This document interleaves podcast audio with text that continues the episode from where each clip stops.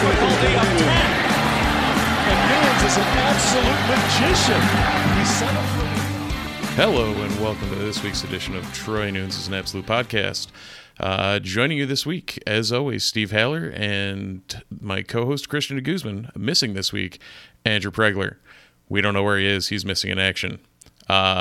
Somebody, if you find him, we have an APB out. We're not quite sure, but if you're walking around Brooklyn and you see Pregler, let him know that we're looking for him. Other than that, we're sending out the milk cartons, making sure. Yeah, that's absolutely the next step. So, Other than that, I guess we're here to talk about Syracuse sports for yet another week. Yeah, because even though it's the off season, Syracuse sports still happen. Whether it's just strictly related to Syracuse sports or not is up to your own decision-making. But based on what has been happening over the past couple of summers, there is definitely Syracuse sports happening. And the big thing that's happened in the summer is the basketball tournament, which you may remember Syracuse won last year. It was so long ago that something good in Syracuse athletics happened. the last good thing in Syracuse athletics was their alumni. Yeah. Or 75% of their alumni, but they were alumni.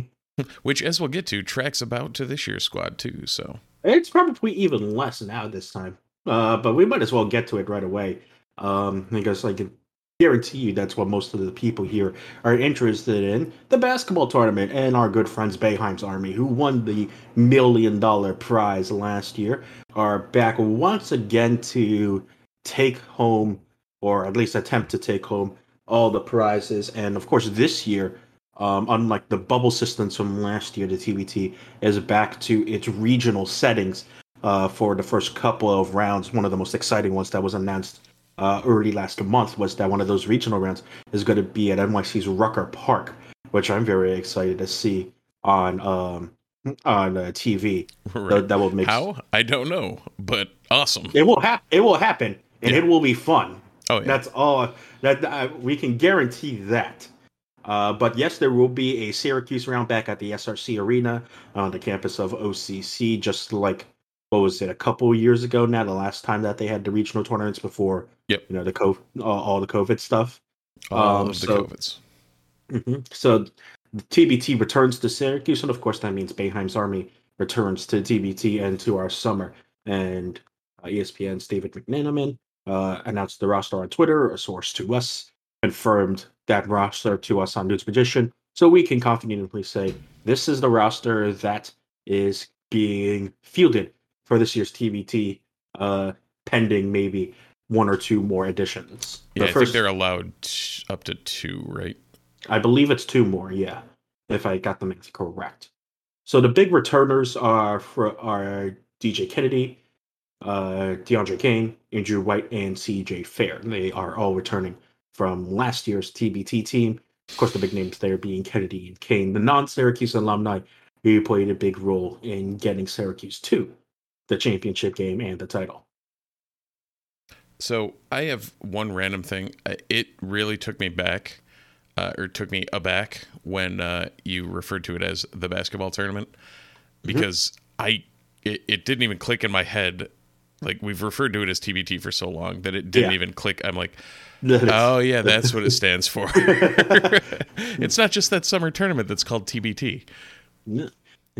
Yeah, contrary to popular belief, it's not just throwback teams. It's the basketball tournament. Indeed. Because that's basically what this tournament is. It's throwback teams. Right. Yeah, you have either alumni throwback teams or a mishmash team, a couple of like mishmash teams, either locality or just, whatever works.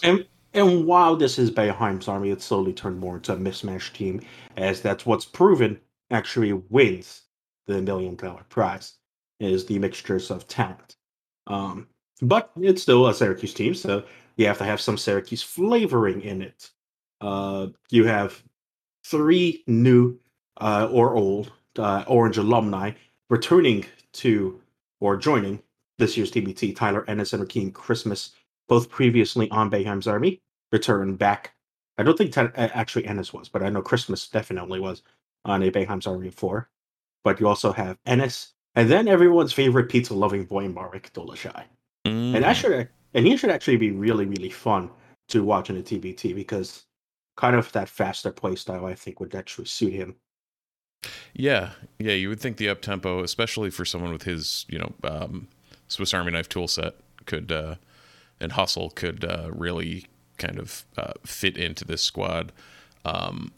It's Christmas, you can't turn down. Like, having Rack back is just great. Ennis, you need size. Yes, absolutely. Yeah. And Ennis and Dee Bost are kind of the your default point. Yeah. So having point guards comes in handy compared to some years we've tried to run this tournament.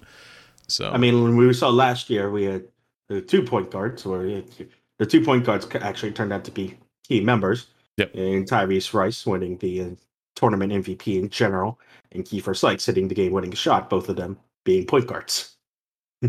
Comes in handy. Does come in handy. You mentioned one of the new non-Syracuse alumni who's joining. That's Dee Bost, former Mississippi State player, and has played in the TBT twice before. I knew the name. I couldn't remember where he was from. Yes. He played in TBT twice before, once in 2019 and once in 2021. And so now joins Boeheim's Army. His third team in 3 years. The other one is Kyle Wiltshire. Syracuse fans might remember him as one of the star players in the 2016 Gonzaga team that Syracuse upset back in the Sweet 16 of that 2016 team. Didn't he play at Kentucky too? He did play in Kentucky. Started his collegiate career at Kentucky and then transferred to Gonzaga. And we are what's up? It was that famous Gonzaga front court that was supposed to be very good, Wiltshire and Domantas Sabonis. Oh, yeah. I forgot about that. Also, of note with him, all your Canadians belong to us. All your Canadians do actually belong to us. We are indeed Canada's college team, and we accept all Canadians, basically. Yeah. So that's your team. Again, the rundown is DJ Kennedy, DeAndre Kane, Kyle Wiltshire, Dee Bost, Tyler Ennis, Rakeem Christmas, CJ Fair, Andrew White, and Marek Dolezaj, the usual duo of Adam Weissman and Sean Belby making the roster. Jeremy Pope has also been confirmed back as the coach for this upcoming TBT as well. So, and it kind of goes to show also that the Boeheim's Army front office in general has realized, based on last year, and that they're not going back to what they did before and just having Syracuse alumni. Because while the nostalgia is cool, if you actually want to win games, you actually have to get players who will win you set games. And not every Syracuse alumni is built to play in this high level of tournament. Right. Or at this point, even in the shape to play in this high level of tournament. Because as much as we love Eric Devendorf, you need a couple younger legs on the team. Right. Yeah. I mean, Matty Gorman playing in the Irish League also was not... again, that was 20 years ago, but for a colloquialism, someone playing at that level would not be rising to the fore of this roster. And also, as Syracuse fans would probably like to harp on, playing 2-3 zone exclusively is not necessarily the best way to go in this tournament. Or in college basketball, but I digress. I'm sure we may have that conversation more as this basketball season airs. I feel like this conversation will come back again in the very, very near future. Indeed. But that's your TBT tournament team. A couple of you have sounded out in the article as well, but I think most of you are pretty happy with the new additions of the team, and as well as some of the returners. And hopefully Syracuse is actually in good position to win said TBT again. I'm actually going to look up the dates of when Syracuse plays. I think the dates for that are like July 19th through 25th. I don't know why I just pulled that out of my head. It is July 22nd to July 25th. Well, I was close. Yes, close enough. I've done worse. Mm-hmm. There are a couple of teams already confirmed to play at the SRC Arena. One of the teams will be the Buffalo alumni teams, named Blue Collar U. You may recognize some of the Buffalo names, CJ Massenberg being one of the big ones on that Buffalo team of the recent times. Remember that that Buffalo Nate Oats led team that I believe that team beat Syracuse, right? The Nate Oats Buffalo team. Think so. That sounds right. It does sound right. Whether it is, who knows? But we're here for podcasting, not fact checking. We'll figure that out later in the week. Mm-hmm.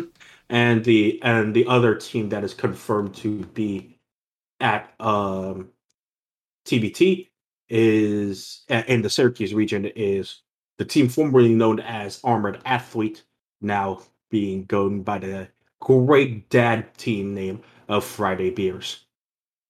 Okay, sold. If Boeheim's Army can't win it, then that's where my allegiances have to lie. Still 5 more unannounced teams yet to take place in that region, which is the Syracuse region at SRC Arena, again from July 22nd to 25th.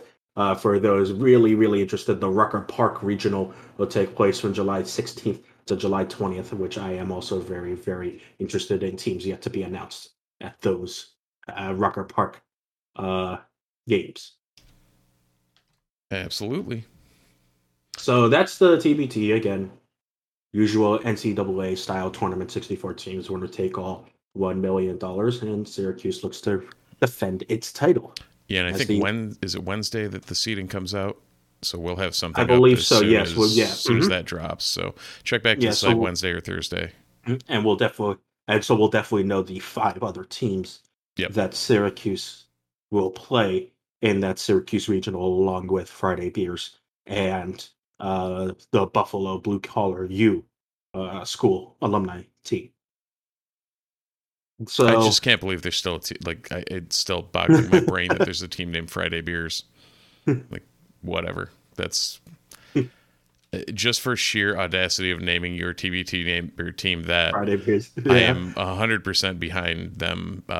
In lieu of a face-off against Boeheim's Army. Exactly. Well, that takes care of, like Andy says, the vegetables. Let's get into what we really want to talk about, because I dubbed this week Big Man Week for our Get to Know Your Orange Man series. And boy, was it Big Man Week, because we're kind of into the 70s and 60s, and that's where basically all the offensive linemen numbers are, save for a few in the 50s. And so... Weirdly, roster construction-wise, I was amazed by this. 70s and 50s, there are only 2 numbers in the 60s currently. Bleich and Bergeron. Yes.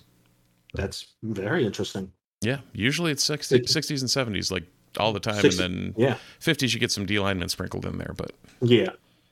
But definitely 60s and 70s are your prime O line numbers. I was a 73 and a 77 over the course. You know, you gotta. Everyone's got their number. You always have to ride with what you know. Indeed, but again, this was big. The basically start of Big Man Week. We'll get a couple more. We might get Big Man 2, the sequel week, this next week, because we still have a smattering of offensive linemen. Because as Steve knows, you can't have too many offensive linemen on your staff or roster, I should say. And Syracuse learned in great detail in 2020. That is very, very much the case.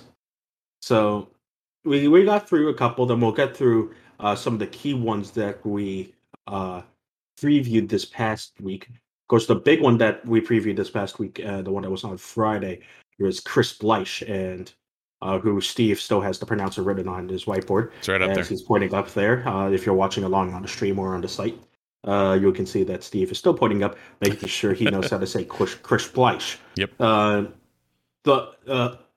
The name of the game with pretty much every single orange big man is avoid injury. And while Bleich started games and started a good amount of them, he still missed the latter part of the season with injury. And because I'm not a big man, I will not speak onto this point, but I think, Steve, you, of course, as a big man, can attest to this point. When Bleich was out of the starting lineup for those last few games, how much did that affect the offensive line? You would think a lot, but I think I brought this up in the comments on the Bleich article. Bleich is probably one of our most talented linemen, but he is also one of our most replaceable because we found I thought when you mentioned the biggest big man, you were going to drop the Kalan Ellis. It was literally the biggest big man. Right. He was also previewed this week earlier. And when I wrote that preview, I realized he put on a lot of, put on another 15 pounds. So we'll talk about that later. But the fact that he was able to step in for Bleich and, admirably as a true freshman, outside of some early season jitters, for the most part, create a rapport with Bergeron and, work that position pretty well. I think Will Bleich is one of our best linemen. I don't think he is one of our, I'm trying to figure out how to phrase it. I think in the comments I said something like he's not the linchpin to the season because there is a decent replacement behind him. But yeah, Bleich is extremely talented, and I would much rather see him on the field than not. However, if he goes down, Ellis is capable. Well, that might not be the case this year because the indications is that Ellis is probably going to start at left guard, right? And then Bleich will start at right guard this year. So what we saw in the last game was Bleich at left guard, Ellis at left guard, Bleich at right guard, and Dakota Davis at right tackle. That looked decent. It wasn't, set the world on fire. And this was because Vettorello was injured. It's going to be weird. And I really have no clue because we had some, injuries and, whatever Schmidt was doing during the spring game of exactly what we're going to see going into spring or into fall camp. There are a lot of options and there are a lot of young kids that are talented that may step up on that outside. I'm assuming that they're going to have to shift Vettorello down to center just because the drop-off from Vettorello in service down to Josh Ilaoa was as big as it was last year, unless Ilaoa put on some pounds in the offseason and, put on some technique in the offseason, working with Schmidt every day. The drop-off there was going to be bigger than whatever the drop-off is at tackle. So I guess we'll see whether Dakota shifts out there, especially if he's coming back for his 5th or 6th year, or whether one of the young kids, be it Enrique Cruz, who we probably will talk about in a bit, or a Darius Tisdale, Anthony Redd. There's a lot of options. Mark Petri, I can't remember. There was another kid that was actually looking decent last year before he got hurt as well. But maybe Garth Barclay. But either way, there were a couple. There's a lot of options at tackle, whereas at center there's not. So we'll see. We got here from a Bleich conversation. Yeah, but we started with the inside and quickly worked our way to the outside. Yeah, yeah. I think that's the big thing is if the inside is solidified, that is really the question mark. So I think ultimately we'll see where that lies. And we know one side of the offensive depth is going to be good because Vettorello because Bergeron is going to be on that left side. Yeah. And we know what Matthew Bergeron can do. And basically he's going to stay there as that left side. And he'll be previewed next week. And of course, he'll be previewed on our Get to Know next week. And he'll be actually previewed today if you're watching this on the site, because I've got to write that up as soon as I'm done with this podcast. But that left side of Bergeron and Ellis is pretty much all set in stone. You're probably gonna have they're probably gonna have Bleich and then most likely Dakota Davis, unless someone finds a more natural person at tackle there, which I doubt. I don't think it's coming. So you still have that side and then Vettorello in the center. So you know what you're getting at the at least for the starters.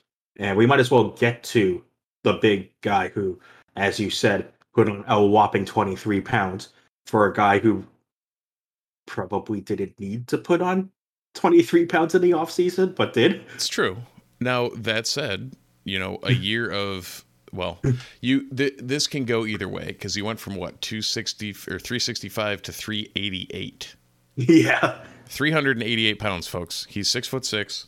He is a mammoth of a man. If you didn't know, we're talking about Kalan Ellis. Waimanalo, Hawaii. Kalan Ellis, come on down. He's the next contestant on The Price is Right. Oh, yeah. Yeah. So you gain that much weight, and there's two ways you can do it.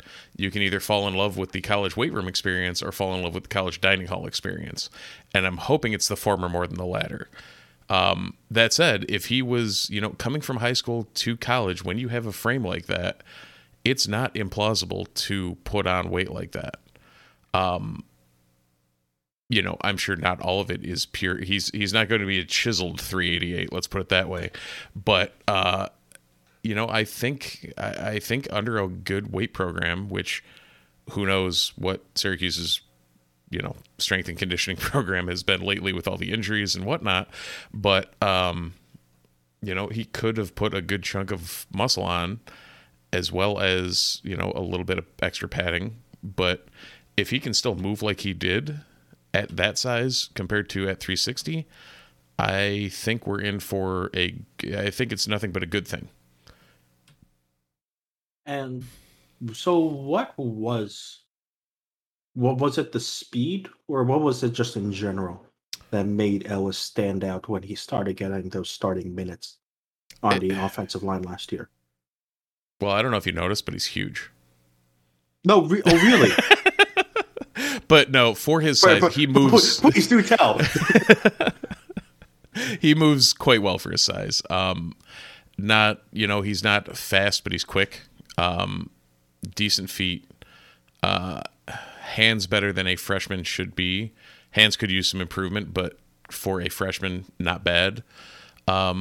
And he seemed to form some sort of chemistry with Bergeron, and all of those things can add up to making it so that a man that large can do good things. And we've talked about chemistry and working with the guy that's on your side, mm-hmm. Before. But for those football fans who don't know that part of the game, how important is that working with the side of the line, that teammate? How important is that chemistry, and basically what goes on during a game that makes sure that chemistry is strong with the communication between the same side tackle and guard? It's literally everything. And, same thing with your guard down to your center. So your guard's got to be able to work with whoever he's working with. But every call, every mic call, every identification of any linebackers, blitzes, stunts, twists, anything that they're doing, you have to be in lockstep with the guy next to you, knowing exactly what they're going to do and how they're going to react. If you look at, Bergeron and Bleich at the beginning of last year, the first game was actually not phenomenal, but as they got comfortable with each other, it improved. Same thing with any combo. The more they work together, the better they're going to look. When your guy's going to release. You go on a chip block with somebody, when they're going to scrape off and when you have to actually seal versus, going in and both of you trying to figure out, all right, do I go yet? There's an innate feel the more you work with with any of your partners on the line. So the chemistry really is a huge thing, and having as many returning players as we do, even practice reps help. So even these guys coming back from injury that may not have been able to play, or even guys that were working with the twos that got some reps with the ones due to injury, that's still more reps with the guys you're going to be playing with than would have happened. So I think our returners and the sheer volume of people we return is going to be a benefit for the line. And I think the big thing about this line as well is that they spent a second year under Mike Schmidt, who, yes, as you've talked a lot, has really, really changed the system. The big thing is his zonal blocking system, especially when it comes to the run game. Because for some people who may not know, Schmidt is not just the offensive line coach, he's also the run game coordinator. And when you bring in a blocking system like he does, you better make sure that your running backs also know what the blockers are doing in front of him in order to make sure that they hit the right holes at the right necessary times. So for another lesson of an explain like I'm five system.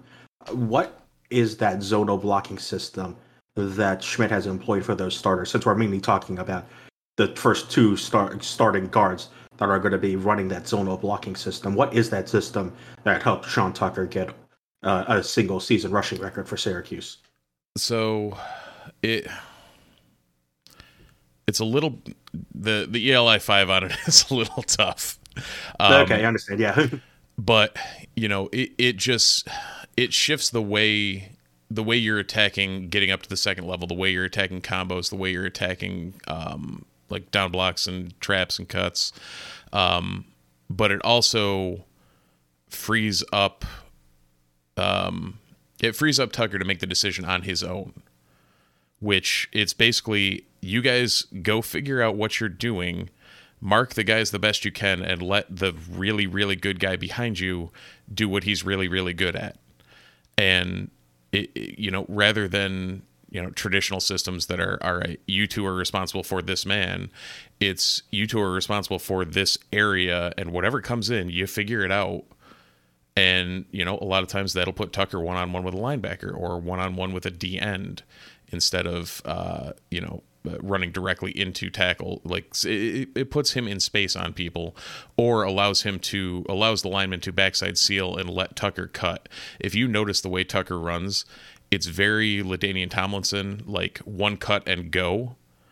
Like he'll respond, he'll see the opening, he will hit the opening, and even if it's the wrong cut, he's still getting 3 to 5 yards out of it, just because of the decisiveness and just because of his ability to see somebody washing a tackle and just something opening behind him.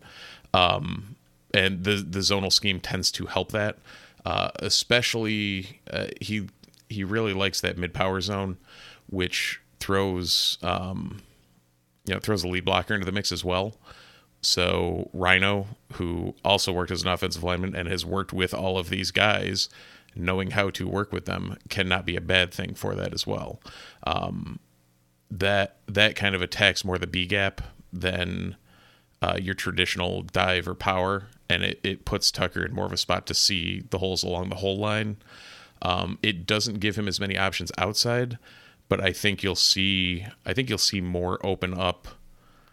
It allows him to bounce things outside, but it doesn't target outside. And I think after a year of tape, we may see more tosses or more ways to get him into space quick this year as well, especially if we can shore up that outside blocking and like get someone standing out at tackle outside of basically knowing if you're going to try and run outside, it's going to be around Bergeron. It's also just refreshing to see a running back not constantly pounded into the A block on every first down. Yeah, the old George DeLeon run, pass, punt, which also seemed to be Sterling Gilbert. Yeah, but you're talking about the linemen building repertoire with each other, building some more stuff under Mike Schmidt, and it's not just the starter we're going to talk about. We talk about everyone and get to know your orange, and we started to dive in deep into some of the guys who maybe eventually stepping up soon into those starting roles once the likes of Bergeron and Bleich and not Ellis quite yet, but Vettorello as well and Davis leave. Yeah. And so the big one that you brought up is the former 4-star recruit Enrique Cruz, who looks to be one of the first people who might get a call up should something drastically go differently. And from what we've seen, it's not much because it's just spring game, but he seems like he's got the necessary credentials in order to make a difference once he finally steps on the field. I think so, and he's definitely got the athletic pedigree. 4-star athlete in high school, or 4-sport athlete in high school, also a 4-star athlete in high school. Shot put and track, wrestler, has a lot. I mean, usually, as dumb as it sounds, high school wrestlers, especially big men, can translate very well to offensive line as long as you can corral their technique. Yeah, who was that? There, it showed up all the time in the draft. That was I think it was the center from Iowa. Oh, who was wrestling against Mekhi Becton, and that showed up in the NFL draft tape. God, I know who you're talking about. Yeah, he got drafted by the Ravens. Right. Yep. You work on that because I can see you're already working on it. But yeah, I mean, it's Tyler Lindenbaum. There you go. I was like, it was the tip of the tongue, but it wasn't there. Yeah. But yeah, I don't know. I mean, everything on film I've seen from the Chicago native is solid. It's decent technique. It's limited to what you see from high school tape. And the, like you said, the couple of drives we saw with the spring game. So as good an eye as you can get on any of that, especially trying to figure out who's in and who's doing what. But yeah, I mean, he's got a solid potential to move into the lineup, or move into the mix, should I say, not necessarily crack the lineup at this point. But you've got like him, you've got Mark Petri, who missed all year. The German native missed all year last year with an injury. But prior to that was kind of sniffing around on the two deep, which was a surprise. And usually when there's a surprise sniffing around on the two deep, that means good things are happening. Similar to how Kalan Ellis showed up there last year and everybody was like, why? Why is a true freshman like who is injured that put a true freshman into that spot? Lo and behold, he was just damn good. You've got Jacob Bradford as well, who's the transfer from some community college that I can't remember. It's a directional something. Iowa Central. There you go. Iowa. This is apparently an Iowa podcast today. It is. But, you know, Bradford's got the utilization or the ability to play inside or outside. So we'll see where he slots. Like, there's a lot of names that are kind of on the cusp of that two deep. I know Austin Kawhi, the other Hawaiian, is a solid look as well. I don't know where he's working into the mix. I think he's probably a tier below those guys, but you know, we'll see what happens. And then going into next week, Anthony Redd, we heard a lot about over the years. Josh Ilaoa is probably our backup center, just because he seems to be the only other center on the roster as well. Darius Tisdale is still on the squad. He's, you know, guard or tackle. We at this point we know what we're getting. Like, yeah, you're right. He's Darius Tisdale. Like, we know what we're getting. He has looked better at guard than tackle the couple of times he's played there. So I don't know what to take from that. That being said, he's averaging 2 holding penalties a game. Right. Not great. Also, for note, Kalan Ellis is 388. Take a wild stab at the next heaviest player on the roster.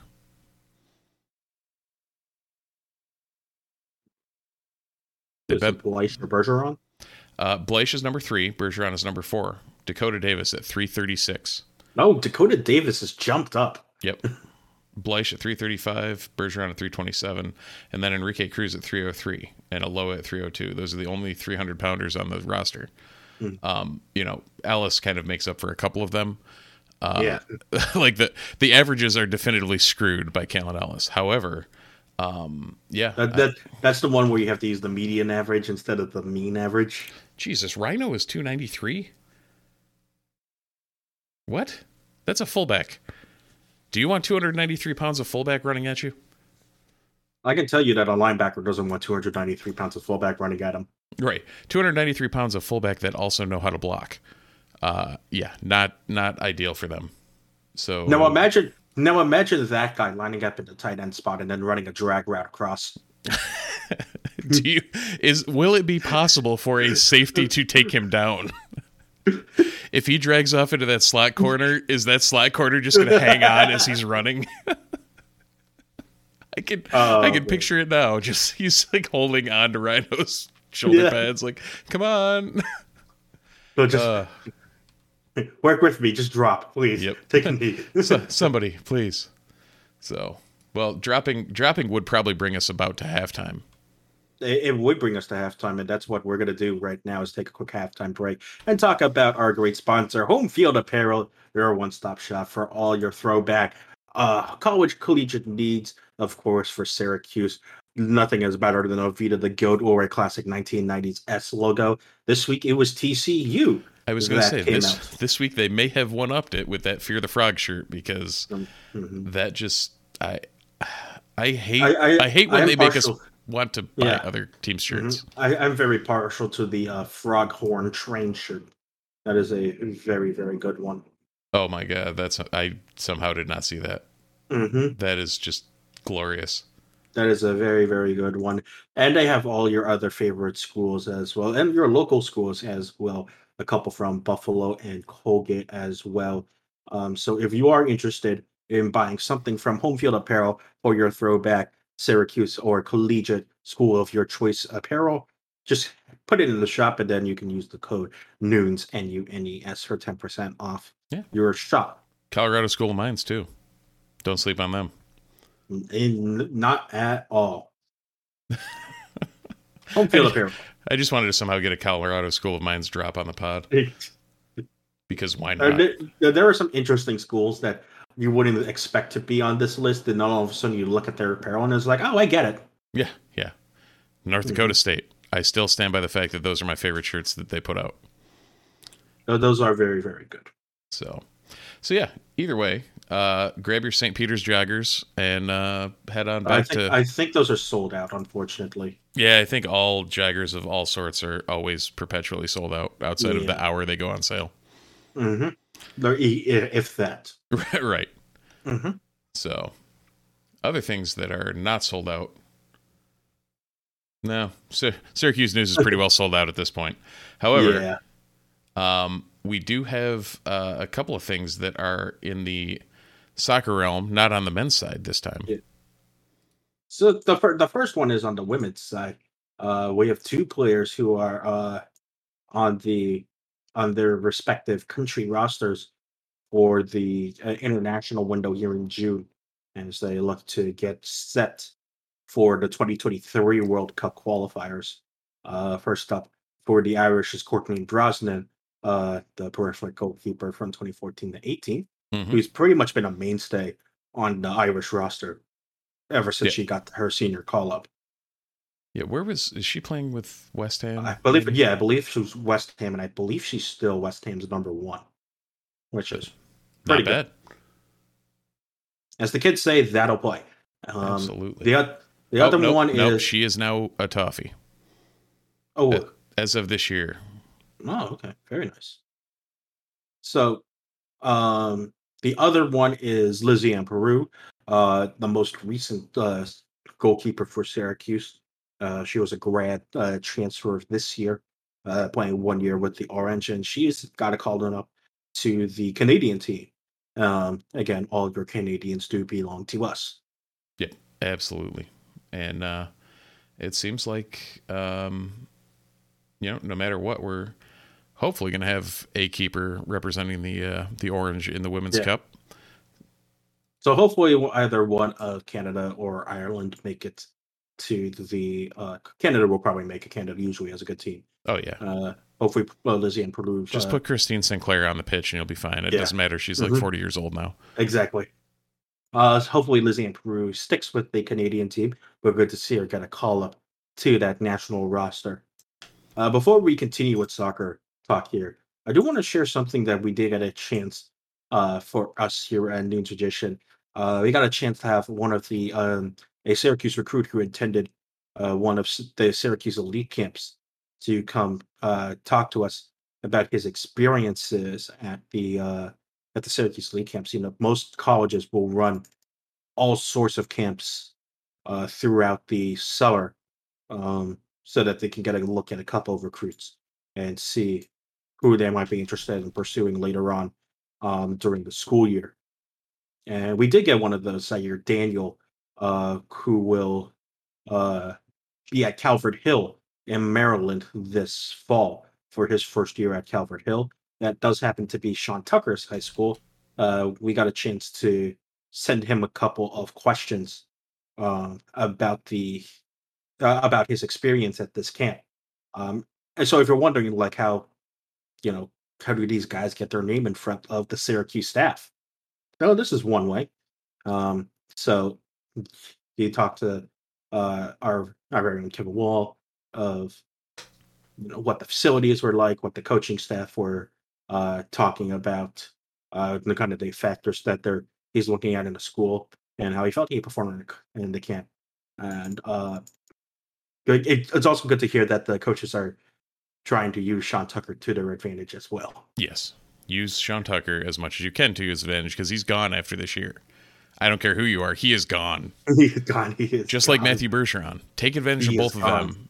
They will not be here. Mm-hmm. They are both very much gone after this year. That's just a lot of people. That will be a subject that will be interesting to get into later on, either later on this summer or early before this early before the season starts. There's a lot of people who are going to be gone after this year. Yeah.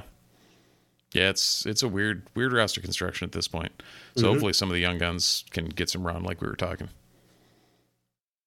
Some young guns that will get some run around the U.S. men's national soccer team. Yay, transition. And they'll be playing in the 2022 World Cup in November. As much as Andy hates it, and most of us agree, that's not a great time to hold a World Cup, but... no, especially not in Qatar with all of this stupidity of Qatar. But that's a digression for a different podcast. Yeah.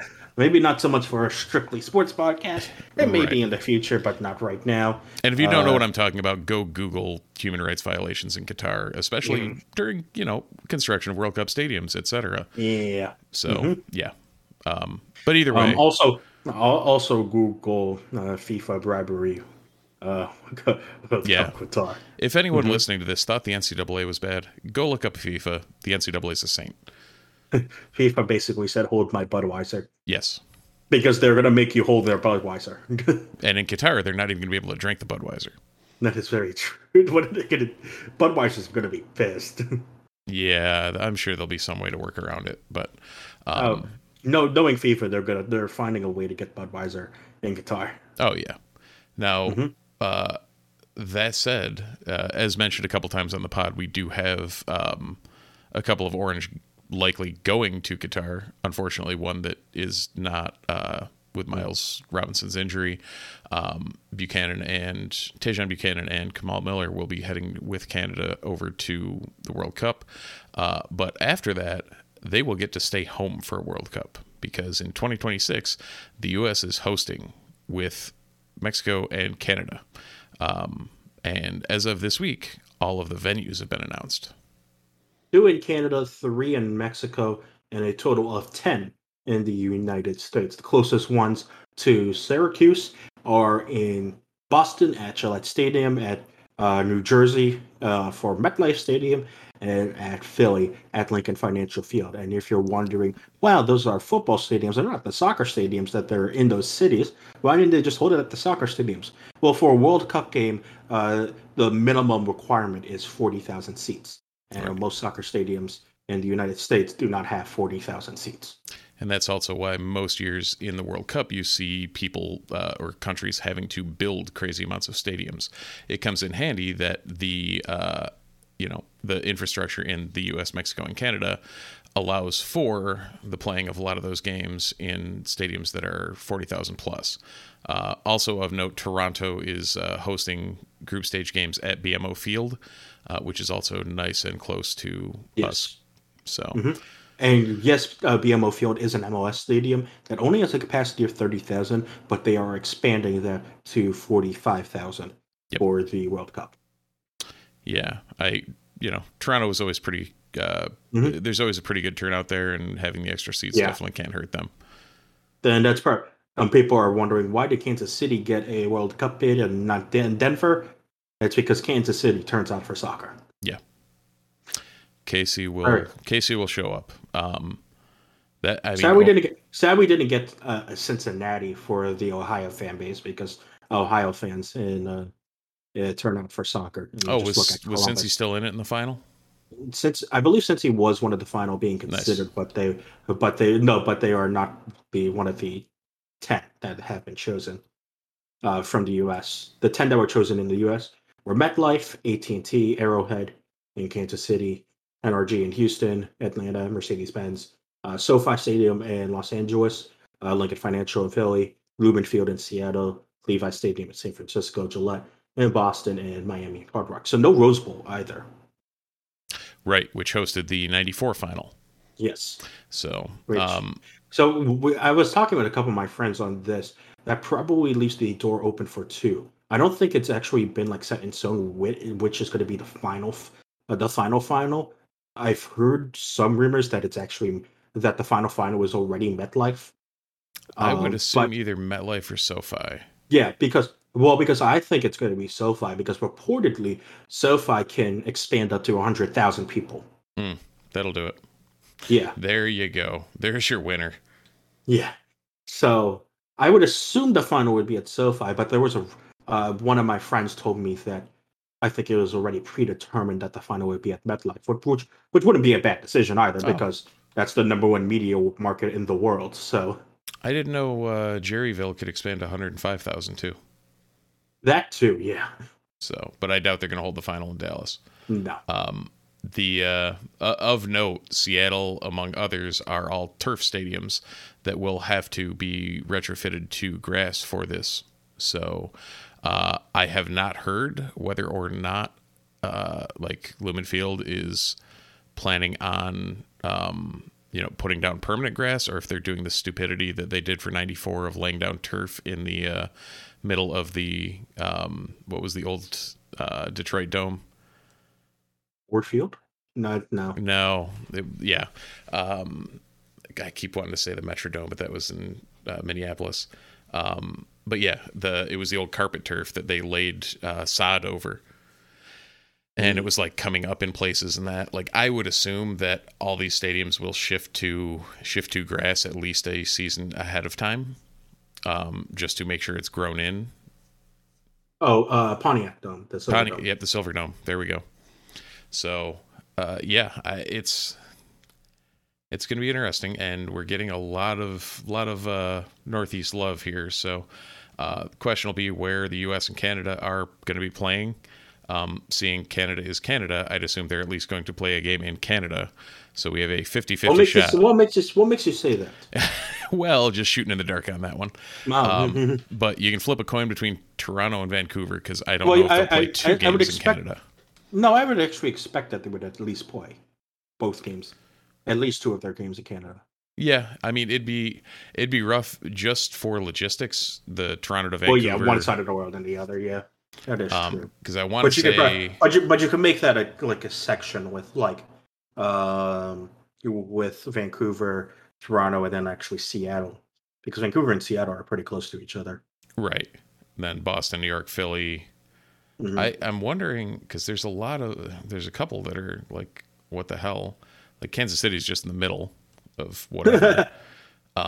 Kansas City, Dallas, Houston, Atlanta, Miami is just kind of on an island, and then the two. Yeah, that'll probably be like Atlanta, Miami, and then probably Monterey, or that'd probably be Atlanta, Miami, then Mexico City probably, and then you probably have like Guadalajara along with Los Angeles and San Fran, and then Monterey, with like Dallas and Houston, and then Kansas City just kind of cries. Right. Well, actually, yeah, because Monterey, that's Rado Stadium, that's 53,000. Because the other thing of note is, as dumb as it sounds, they will schedule these games and locations based on draw too. So like Guadalajara. So like you're not going to see the 49,000 seat stadium that's hosting, or like BMO Field. You're not going to see, Brazil play there, or likely are not. That's a Poland Senegal matchup. Yeah, 100%. No offense to the Polish and Senegalese fans. Right, all the Poles and Senegalese that are going to end up in Guadalajara. So we'll see. We'll see how that all works out. Yeah, and as good as Kansas City is, that's probably destined for something. Yeah, I mean, what is KC is? Can't find it. 76K. Yeah, it's it's also Arrowhead. Yeah, it's Arrowhead. So, yeah, I'm thinking of SKC Stadium. I was like, that's pretty small, and then realized no, they'll just filter everyone into like the street that they always have filled. Yeah. Yep. Yeah, the Clinks, 72,000 Lumen Field. Sorry. All the U.S. sites are at least 67. 60. Yep. Hard Rock Stadium in Miami is 67, and that is the smallest of the U.S. sites. So, yeah, hard to very hard to wrap around the fact that Hard Rock is considered a small stadium. Right. Yeah. So I don't know. It's yeah. I mean, I can't wait. My son will be 9 and 10 during that, or like going on 10. I already spoke to a friend who says that he and his dad are already starting a savings like account. Yeah. So that they can, you know, attend some of these games. I've already been funneling some money off to make sure that. So that's where your Nunes bucks are going. Exactly. Mm. Actually, that's a good idea. Kevin, we can get spot. You know what? Press passes to cover Tejan and Kamal, right? Yes. I'm sure they will recognize Trey Nunes as an absolute magician. Trey Nunes is an absolute magician. Is the one-stop go-to stop for your Canadian soccer news. I mean, as dumb as it sounds, we might be able to piggyback the SB Nation thing. Oh, that'd be amazing. Press passes to Toronto, please. Yeah. All right. I'm down. So while we figure that Nudes podcast on site 2026. So while we figure out those logistics with Kevin for the next 4 years, that'll do it for this week's edition of the Troy Nudes is an Absolute podcast. As usual, if you enjoyed listening on your podcast platform of choice, give us a like, rate 5 stars, leave a comment as well so we can trick the algorithm for following the Ottoman Empire as well. If you're watching this on the site as well, thank you also for watching. Leave a comment as well. Give some suggestions about what we could talk about during the offseason before we go into full-on football preview mode around the beginning of August. And as well, you know, stick around on our site, stick around on our Twitter, geek on, comment, and we love interacting with you guys as well. Thanks all so much for watching. Steve, got anything else? No, I think that about nails it. All right. Well, thanks again for listening to another off-season edition of the Troy Nunes is an Absolute podcast. And as always, go Orange. Go Orange.